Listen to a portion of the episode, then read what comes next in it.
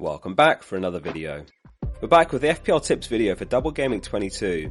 This series consists of extremely useful data every game to guide your decisions. We'll talk a bit about the use cases of each segment throughout this one. Make sure you're subscribing so you don't miss out on all the FPL content here to give you an edge this season. Starting with the goalscorer odds, which are very useful for captaincy. Logically, you can pick a player likeliest to score and then you're likeliest to get an attack in return. Naturally, it is worth bearing in mind that midfielders get an extra point per goal and 1 point for a clean sheet, so when it's close between a forward and a midfielder, you might want to favour the mid. We've got the combined double game at goalscorer odds, and Rashford's top with a 58.5% chance of scoring in either fixture. He has 9 goals and 3 assists in his last 10 games, he is the standout for captaincy and expected to be the most captained. If you're looking for a differential pick, then Fernandes is the clear alternative. Although he doesn't get on the score sheet as much, he's given a 49% chance in either game, but he does rack up lots more assists than the likes of Rashford and Martial. Goalscorer is always based on the assumption that a player starts, and this might not be the case for Martial. However, he made the League Cup squad to face Nottingham Forest. Aramonte Rodrigo is a logical move this week. Between Game Week 12 and Game Week 16, he scored 46 points from 4 goals and 2 assists. Between Game Week 17 and Game Week 21, he scored 19 points from just 1 goal, a substantial drop-off. With Rodrigo, you're buying your way into a double game week and also a likely game week 25 fixture, while Newcastle now have a confirmed blank that game week. If you own De Bruyne, there's a tough call whether to sell for Bruno, with Man City doubling in game week 23 immediately after. It's a bit easier to pull off if you're taking 2 transfers into this game week, otherwise it is a bit tricky with booked in transfers, which cannot afford any other issues in your team. Personally, I'm planning to make the switch to Bruno and then aiming to bring De Bruyne back in game week 23. Onto the clean sheet odds, which are very useful for when you've got decisions to make between starting 2 goalkeepers or defenders, or likewise useful for making transfers. These odds are combined for the double game week for Man United and Leeds as well, and Man United have been given a 72% chance of keeping 1 clean sheet across both games. We're still away to find out whether Shaw has recovered from illness and available for the double. Hold your transfer until it's close to the deadline if you're looking to bring him in. We should get news from the press conferences. Arsenal and Brighton are joint second with 51.5% chance for their games against Everton and Bournemouth respectively. Everton's first match post-Lampard with Dyche in the dugout, and Brighton will be relieved to have held on to defensive mid Caicedo in the transfer window, which has now shut. Man City are away to Tottenham this weekend, given a 34% chance of a clean sheet.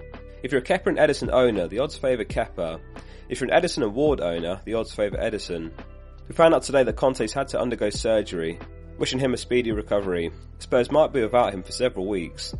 Leeds have a 35% chance of keeping a clean sheet in their double game week, which realistically only has potential in their first fixture away to Nottingham Forest. Rock bottom this game week is Bournemouth with 11.5% chance, followed by Everton with a 13.5% chance. It'll be interesting to see if Dyche can transform them into the solid defence we came to recognise at Burnley over the years there. Onto the top projections for Game Week 22.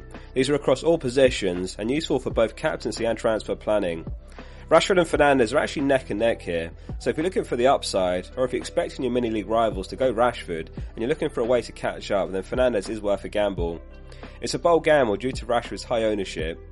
That said, Eriksen picked up an injury in the FA Cup which has ruled him out for the rest of the season, and this could make Bruno an even better FPL asset. If Man United line up with a pivot of Casemiro and Fred or McTominay, this will allow Bruno to push further forward, and he'll now take more set pieces. Man United's first double game week fixture is Crystal Palace, who had the worst expected goals conceded this season from set plays. If you can't get to Bruno but you want a Man United triple up, the defenders are shown a lot of value here, Martinez, Varane and Shaw. Rodrigo has 8 projected points. For comparison, Almiron has 3.6, so he can make the case for even taking a -4. Despite the double gaming, Haaland might still clock over 100% effective ownership, so it will be a week where we want him to actually have a quiet one against Tottenham.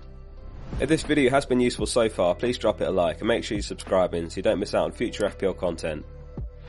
Onto the transfer trends, and starting with the most bought players, and Fernandes is top with just shy of 500,000 managers bringing him in. The other popular United duo, Shaw and Rashford, close behind. McTominay's been absolutely flying as of late, 3 goals in his last 4 league games, and also registered 1 goal and 1 assist in his FA Cup games last month. Though as a reminder, both Brighton and Newcastle don't have a fixture in Game Week 25, this is how their schedule looks. So this is one you really need to fully consider. There is every chance he does well in the next 3 game weeks leading up to Game Week 25, but also consider how many assets you own from Newcastle, Man United and Brentford. At the time of recording, Man United and Brentford's blank hasn't been officially confirmed, but their odds-on favourites to blank that week as well. The free hit chip has been discussed lots recently. You might be tempted to pull the trigger that week, though so that should be counterintuitive. This graphic from Ben Crellin shows the potential blank-gemic 28 fixtures, which has around a 92% chance of Man United and Brighton blanking again, plus Man City, West Ham, Southampton, Tottenham and others are likely to. This will be a better week to free hit, plus we haven't discussed the possibility to free hit in a double game week, which is something we'll talk about in other videos. Saka and Kessie and Ødegaard are among the most transferred in. We talked so much about double game week 22, but if you're already set up for it, then it's perfectly sensible to be targeting Arsenal, who face Everton next, followed by double game week 23. Some managers are even looking for a combination of transfers such as De Bruyne and Almiron to Fernandes and Ødegaard, which is a very strong set of moves on paper. Onto the most transferred out players, and it's Cancelo top. A huge surprise at the end of the January transfer window as he moved on loan from Man City to Bayern Munich. We won't be seeing him again this season in FPL, and at the time of the loan announcement there were 4.1 million managers, so we might see him among those sold next week as well. 426,000 have sold Almiron. We've discussed this drop-off loss, and with back-to-back double game weeks ahead there are other options.